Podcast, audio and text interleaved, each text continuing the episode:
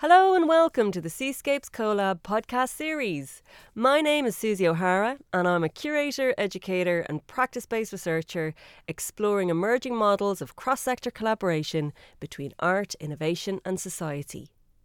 I'm currently working in partnership with the Seascapes Tyne to Tees Shores and Seas Marine Heritage Project, Seascapes for short, which is generously funded by the National Lottery Heritage Fund and University of Sunderland. For the past three years, I've been curator and lead researcher for Seascapes Colab, a multi year creative engagement project that aims to scaffold creative experimentation between artists, researchers, marine heritage specialists, and coastal communities living along the northeast coastline. The resulting creative experiences, participatory artworks, and interactive exhibitions explore how we can better connect with our world and co develop sustainable ways to care for our marine environment through art and creativity. Today, we're going to deep dive into Be the Sea, a project that invites us to connect to the wildlife and the ocean through sound and deep listening, encouraging us to imagine what it might be like to call the space where the oceans meet the land home. Join me as I reflect on the project along with artist Louise McKenzie, local residents Dharmendra Mehta, and sound recordist and composer David de la Haye.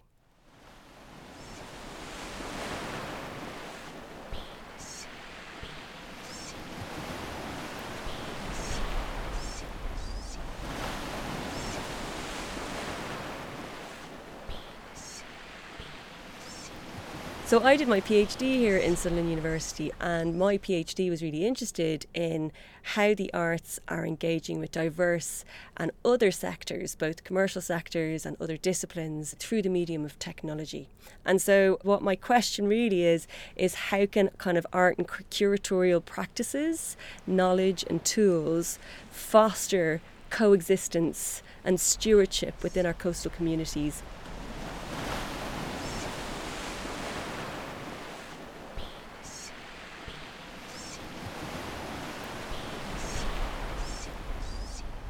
My name is Suzy O'Hara, and I am a lecturer in digital arts and enterprise here in the Faculty of Arts and Creative Industries. And I've been leading on a research project called Seascapes CoLab for about the last year, which is a creative engagement project that's part of Seascapes Tyne to Tees Shores and Seas, which is funded by the National lottery players and the National Lottery Heritage Fund. It's led by Durham County Council and it's a consortium project with about 20 different partnerships, organisations, local authorities that run from the River Tyne to the River Tees. So you've got the four local authority areas in there, you've got Sunderland University as well as Newcastle and Durham involved, you've got the National Trust, you've got the Durham Wildlife Trust, which obviously is collaborating with the Be the team on this particular project. And you've got a whole raft of different public private partnerships as well. So Northumbria Water, the Durham Heritage Coast, a whole range of different kind of perspectives and interests in how we can better manage our seascapes within that footprint, but also how we can reveal our hidden heritage and foster new ways to connect people living along the coastline in our coastal communities with their marine environment um, through interesting ways of engaging with their marine heritage that they may or they may not know about. And so Be the Sea very much comes from, from that space.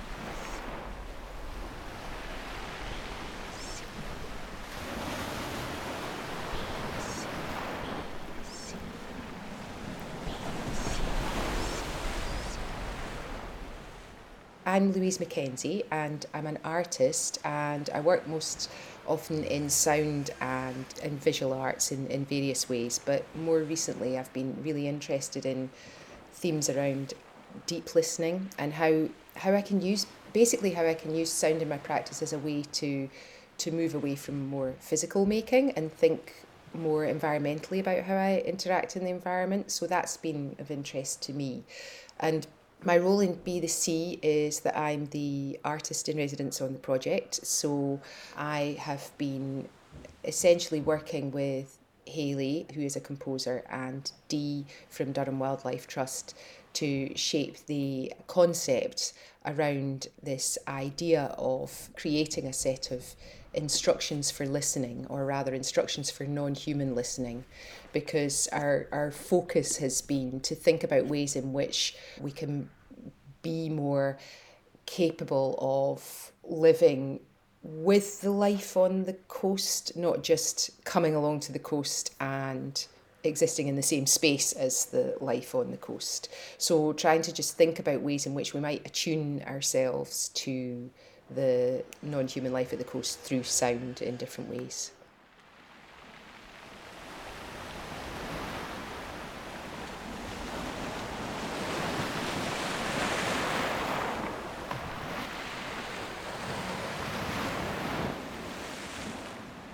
We came up with as a group three different approaches to how we would foreground listening in the project. And the first we called attunement, which is essentially using field recording as a means to listen to things that we might not normally hear. So putting hydrophones into rock pools or over the end of Roker Pier or just holding a recorder up in the air as high as you can to try and imagine what it might be like if this was some form of flying creature that was doing the listening rather than yourself, perhaps. So, trying to, to put recording equipment in spaces where other beings exist and, and trying to imagine how they might hear the world around them.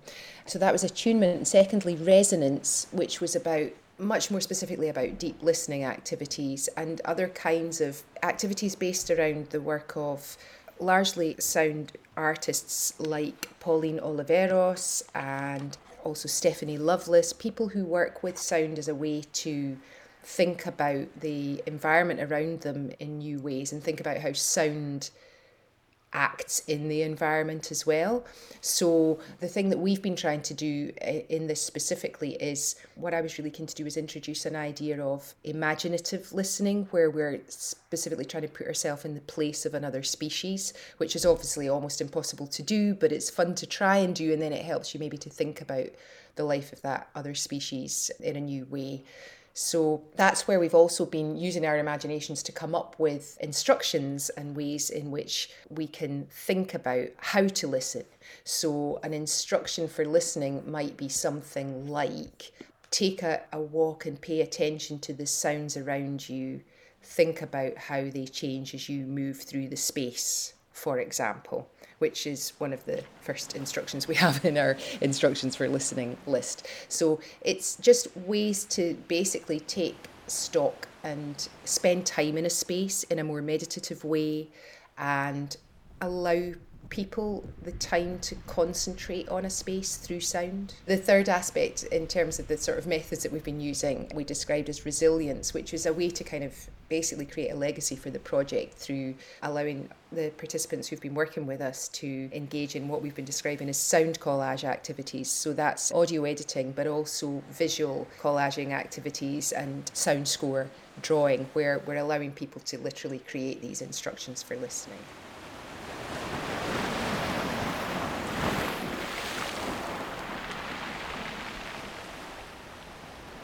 I've not long been up here, and I, I actually just uh, heard about this this project, which is based on the Sound and Seascape project. And what was interesting is that you know when we we started the first day, it was all about attuning in and what is the background noise that you're hearing, and and what sounds you should sort of look out for and put your attention towards it. You know the birds and so and so rather than the traffic noise and stuff. Though they do sort of come together I'm Dharmendra Mehta. I was a board member for Poplar HARCA Housing Association, which is in East London. I was also a chair for the placemaking committee. When you use these hydrophones, they go into the water and you start hearing these amazing bubbles and cracks. I mean, you would never know that an, an anomaly, I think that's what they call, would make a, a, such a crazy sound. It was pretty amazing.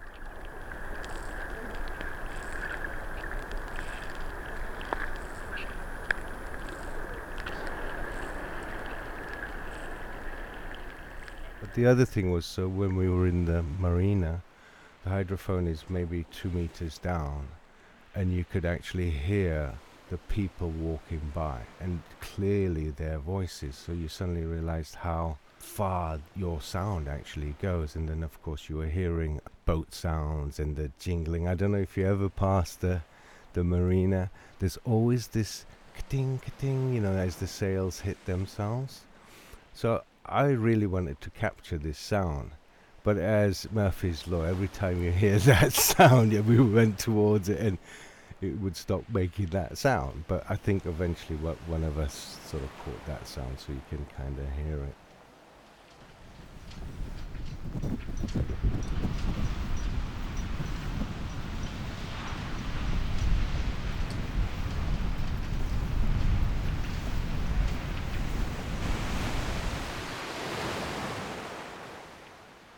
When I pulled together the Sea Air project this time last year, I was really inspired and influenced by some theories of more than human. And I've been I'd been reading some really wonderful books by Donna Haraway and David Abrams, who really kind of try to argue for a more than human perspective on the world and to kind of think beyond the human exceptionalist perspective and recognize that actually we live in an ecosystem and you know there's lots of different what they call actors but beings so everything from plants and animals but also inanimate objects like your minerals and your rocks and the soil that we grow our food in. So i was really interested and I and the provocation that, that i threw out at these different groupings was around exploring these more than human collaborations within the marine environment. I was really interested in focusing this first wave of projects on the natural marine heritage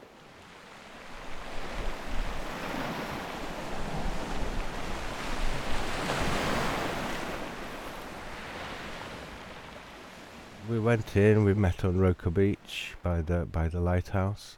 Beautiful sunny day, and uh, Louise and Haley. We all sort of started off with the first stage where you attune yourself it, and I think that was a really good thing. I think once you started to attune yourself, you suddenly realize actually. I know why I'm here now. And everyone, it wasn't actually to do with what she said. You felt it. You felt it within yourself what the sounds were. And as you walked away from the main road, you could hear more of the water as you got closer and closer towards the, the Roker Lighthouse. And, but you could still hear the traffic in the background. Headphones came on, hydrophone, boom.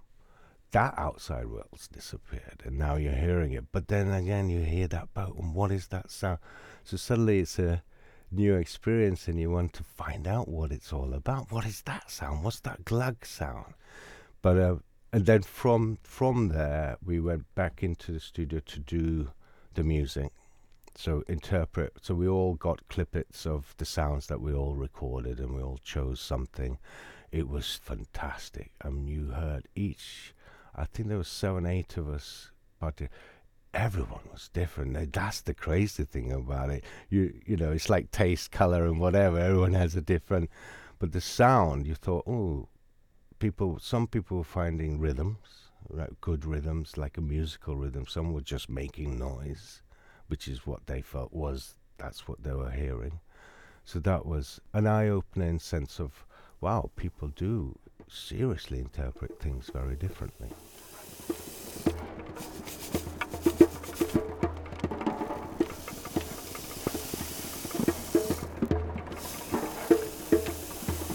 it's incredible. I mean, the the thing is that actually underwater sound travels much farther than it does on land, and our ears aren't really designed to hear it as well. But other what we've started to learn about is how all of these other species listen you know like crabs have sensors on the on their external to their body which they, they pick up vibrations with which enables them to then translate that into sound. So creatures in in the water hear in totally different ways to the ways that we hear. Their sort of perception of sound is entirely different.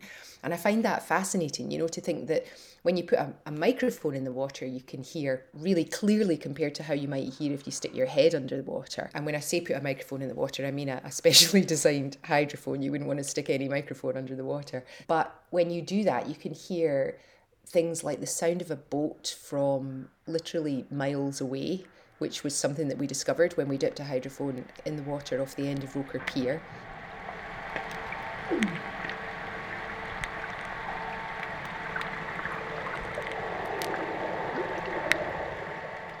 But then also you can hear the sound of oxygen bubbles rising to the, the surface of the water and popping, or oxygen bubbles forming from the plant life in the water.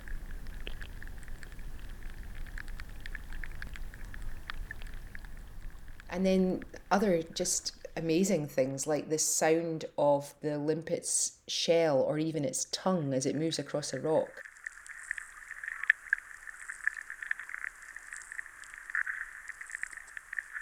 And these are all things that would be really hard for us to pick up with our ears, but with the recording equipment that we're using, it's possible to hear these sounds.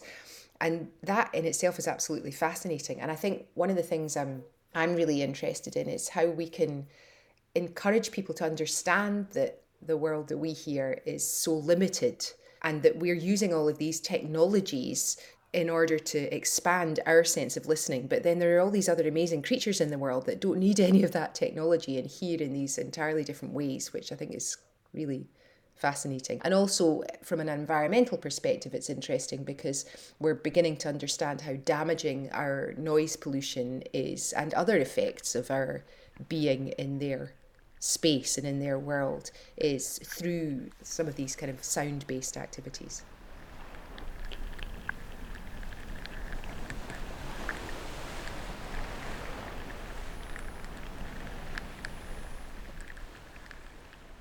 My name is David de la Haye, and I am a sound recordist and uh, a sound artist and a musician.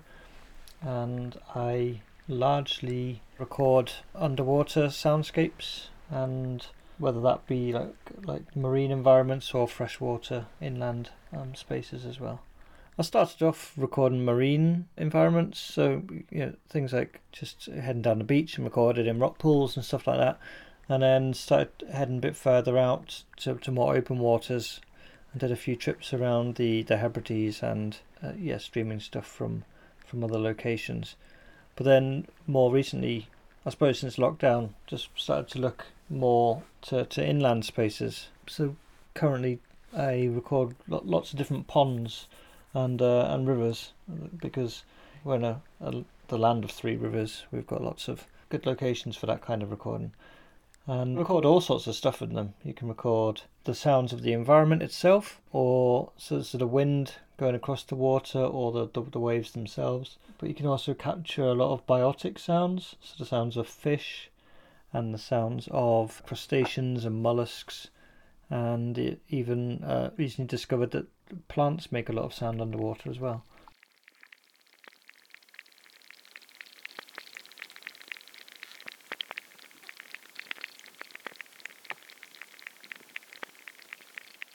Yeah, with seascapes, well, the first thing I did was I joined the the, the Beach Rangers, which is a Seascapes and, and Durham Wildlife Trust project where we were listening to, to the rock pools down at Roker, at Parsons Rocks actually. And we, yeah, we took a, we went out and listened to this, the environment, and then we took the hydrophones out and took a listen inside the rock pools as well. And we, again, it, it's a, a different soundscape again in rock pools because you get you've always got the constant roar of the of the ocean of the North Sea in the case of Parsons Rocks, just kind of filtering through through the landscape and through the rock pools. So you've always got the kind of roar underneath. But then there's lots of little fizzles and pops and things, which turn out to be, in in the case when we were down there anyway, it turned out to be uh, limpets. So as the tide's coming in, they loosen themselves from the from the rock, from their position, so they're getting ready to go and feed, and they make a kind of fizzling and popping sound as they're as they're releasing themselves from the rock. So, yeah, we can kind of learn about the activities of creatures simply by listening. Really, there's not a lot of research about these the sounds in these environments. So often you're going out and it's kind of serendipitous what you're going to discover. But that's kind of part of the the kind of the enjoyment as well, I guess, is is going out and putting the hydrophone in the water and putting the headphones on and then just waiting for stuff to happen. And often, well, sometimes it's straight away. Sometimes it's kind of a, a cacophony of, of different rhythms and pulses and zips and fizzes and things. Um, other times it's more slow. Yeah, you have to wait wait a while, but it's that that kind of intent, kind of listening practice that that I really I find quite relaxing.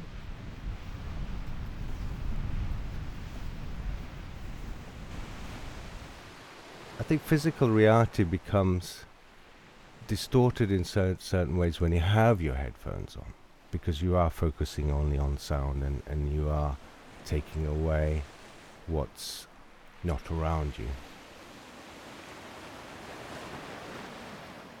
When you start thinking about these sounds, it makes you think that what are what are the sea life, marine life, and so on so hearing? you know, from the man-made sounds. The more we sort of populate our seascapes, the more sound. And I believe there is a crab. I don't know which particular crab, but scientists have found that they are actually getting interference with the sounds that they're making. So I think that they're having troubles with issues like that. So sound to sea creatures must be interesting in sense of if you have a a boat coming towards you and I remember we were on the pier, and, and when we had the sound down, there was a gurgling sound, and we couldn't quite work out whether it was sort of smashing against the wall and it was glugging. It's like a, a, a guggle jug. They're great. I don't know when they were invented. So when you when you pour the, the jug, it will go glug, glug, glug, glug, and that was the sound we're hearing. But then suddenly, as you focus, you could quite clearly hear a boat sound at quite a distance away. And then when you looked for that boat, I mean, it was, it was like a little speck on the horizon. So suddenly you, you are again reflecting your, what you're doing to the environment around you. So uh, part of that sort of interaction with the hydrophones and just looking around was that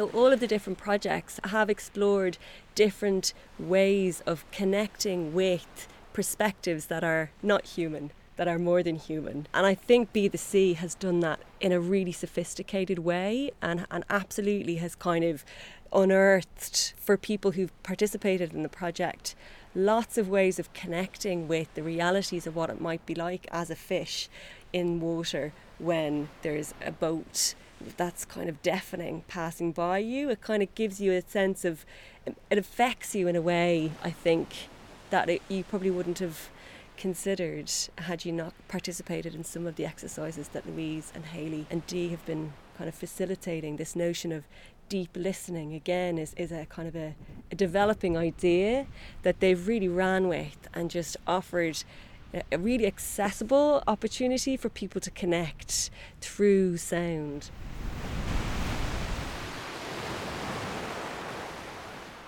I am I'm totally convinced now that if I hadn't done the course, I don't think I would be thinking about the sound pollution. I'm still thinking about the plastics.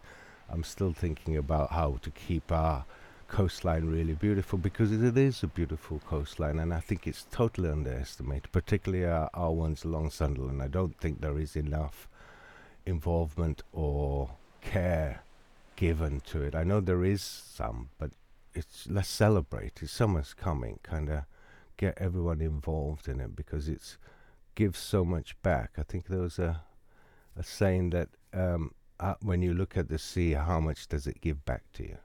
And I think the sea gives back so much to all of us in one way or another. It becomes a a duty. I think it should become a duty for us to do something back for it. Really, what it makes me kind of think about is the the the more you we populate this this area with sounds with boats like jet skis to so and so what are we really truly doing to that environment? I don't think we can see the pollution that's going around in oils and so and so but we're not really thinking about sound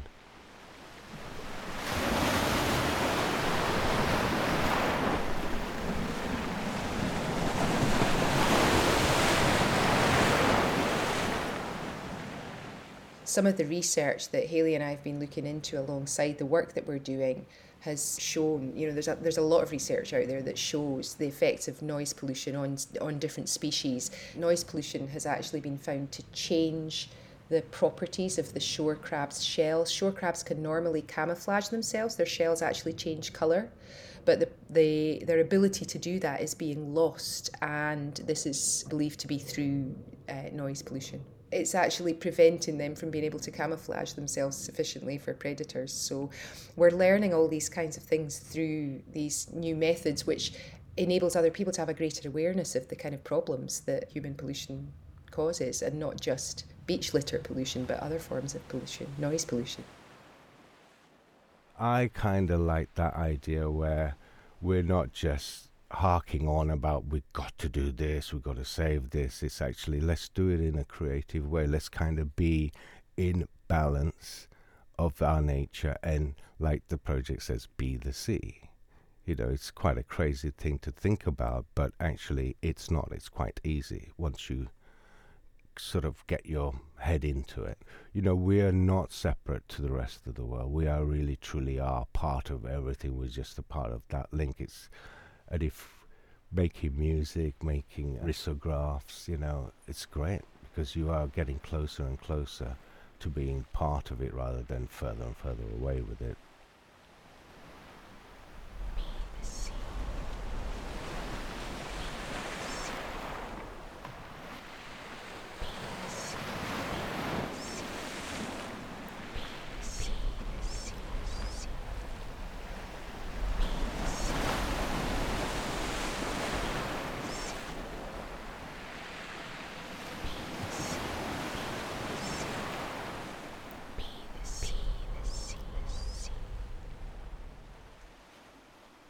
So we're all sort of playing around with sounds and how you could turn that music because it is about be the sea. You know how how how are we going to communicate in the sea? So we made a lot of sort of uh, music sounds and footsteps and so on. So so that was really great fun hearing people's ideas of how that sound has transferred to different rhythms and people. I mean, they were really different you know, compared to each individual that did it, you heard some really crazy stuff. You would go, wow, that's pretty, pretty out there. And that was like, oh, I like that rhythm. You got that, you know, you, they got that going with uh, a, a sound from the wave or a rock. So it just becomes really creative, you know, and uh, I enjoyed that. I enjoyed a lot of that. But, um, you know, you heard the sounds and then you heard the interpretations of how this is and I just thought, wow, how beautiful, how beautiful are we making this into? We, we're making it as creative. We're not getting into that. It is a serious subject, the environment and the marine life that we're doing, but we're actually taking it as a creative force and inspiring people to come and have a look at it. As part of a commission I was doing for Sound and Music and Sunderland Culture, I decided to to put an installation together that was based on underwater sounds recorded from the Sunderland region. And so there are these pods down at Roker, and I thought they'd be a great uh, space to to to put a sound installation.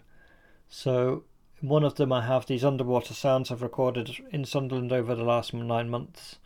Um, I've I've kind of put them together into a short installation piece, which will be in one of the pods, and in the other pod is a I've been working with a an improvising jazz trio, and they've interpreted the the sounds. And so we've got this kind of dialogue between the the two pods. We've got one pod that has the field recordings in their raw state, and we have the other pod which has the kind of human interpretation of, of those sounds as a means of trying to forge this kind of connection between humans and non-humans.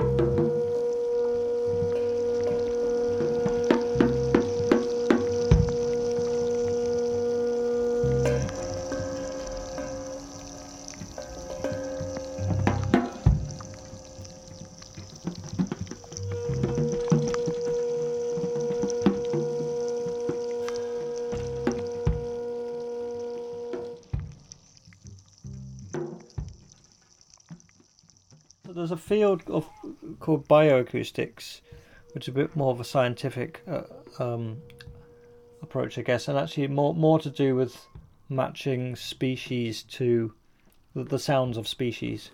So similarly to an ornithology, you know, we can identify birds by listening, and we can also identify yeah, lot, many many terrestrial animals by by listening alone. But the identification within water is still pretty um, uncharted territory. So there's not a lot. Again, as I said, there's not a lot of documentation about that. Just by being there, you can see. I, I, well, first of all, actually, I recorded a lot of invertebrates, and some of them are pretty it's it's well known that they make sounds. In fact, some some of the loudest creatures in the world actually live in in common ponds all across the world. The water boatman, and it's one of the, the loudest creatures for its size. So you know, I could be pretty sure that I was recording those. But then there are lots of other sounds going along as well, and you know, from being there, you know, you can see that when when we sometimes you can physically see the bubbles coming from the plants anyway, but the you know the, the, the they they have a particular kind of rhythmic kind of popping and fizzing, and that's the sound of the uh, of them oxygenating the water essentially. But I suppose what the, the, the interesting thing is that you're not really sure. The, the, the, those environments are pretty undocumented, so trying to to get a more uh, set idea of, of what the of what you're recording is is a bit more haphazard, I guess, because they haven't been documented. But it's not so much about the documentation for me, it's about the experience of being there and having the feeling and the sense that there's stuff alive underneath the water that we're just not really privy to. Well, by far my favourite set of recordings were from the uh, trip to the Outer Hebrides, and we spent. I was uh, on board a citizen science trip, and we were pretty much at sea for full for a full ten days, and so we, we just dropped anchor each night, and then set off again in the morning. And one one evening near Mingulay, as we were sleeping in our in in in our cabins, I I'd, I had my hydrophones, I had uh, you know dropped over the side of of the boat, and managed to record the sounds of of grey seals all swimming underneath underneath the water um, all around the boat.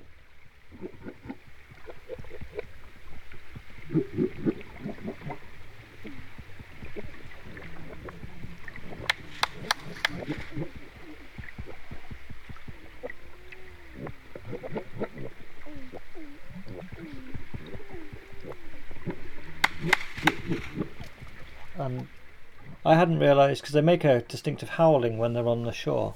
They do this in, in yeah, especially in pupping season. But the I didn't realise that they made so many vocalizations under the water as well. So I've got sort of 12 hours of almost constant vocalizations from all these seals, is definitely my, my favourite bunch of recordings.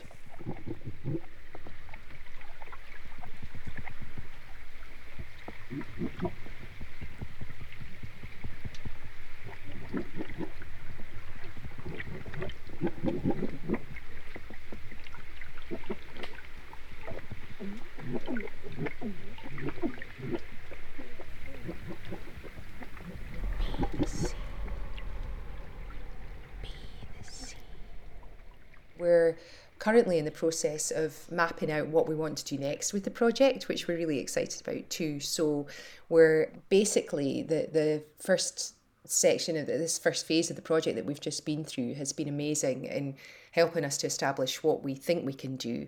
And so now we're going to take that to, to different locations along the coast and see what we can discover by, by moving to different locations along the coast and working with different audience groups. So we're really excited about that. And we're also looking to produce a, a publication of the instructions for listening. So they are currently available on the Be the Sea web page, which is on my website at the moment, but we will be rolling that out into a, a physical printed publication that Durham Wildlife Trust can have, and hopefully a, a larger online sort of repository for all of our instructions for listening in the next phase of the project. So we're really excited about that too. So, some of the things that I was really surprised and inspired by, I think, was the rigor and you know enthusiasm and excitement that um, the, the partners generated as they kind of ideated different ways of trying to connect with coastal communities and the kinds of communities that they want to connect with.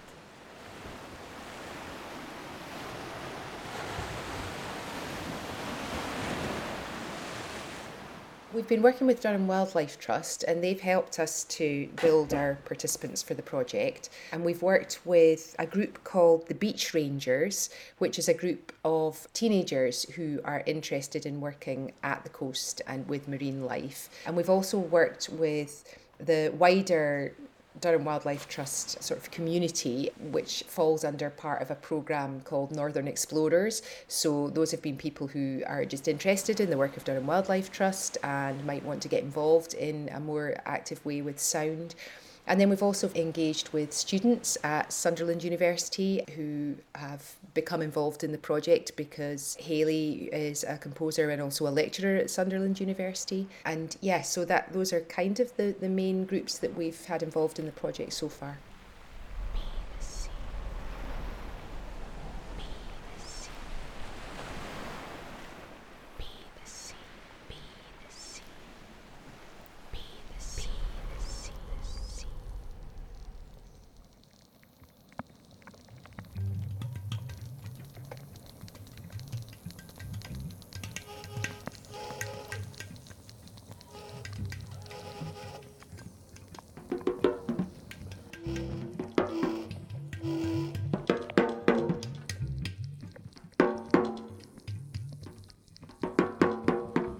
Guess the central message is that these are small and unheard beings in a in a connected ecosystem, and trying to give them a voice, giving quiet things a, a platform, not only to be heard but to actually be listened to. That's, that's kind of central to environmental art practice.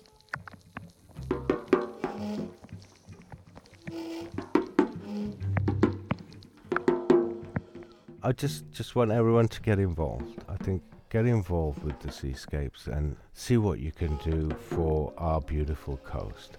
And most of all, most of all, enjoy. Get out there and enjoy it. Even if you don't want to get involved into the environmental thing, at least go out there and really enjoy it. Don't waste the time you have now by not going to the coast.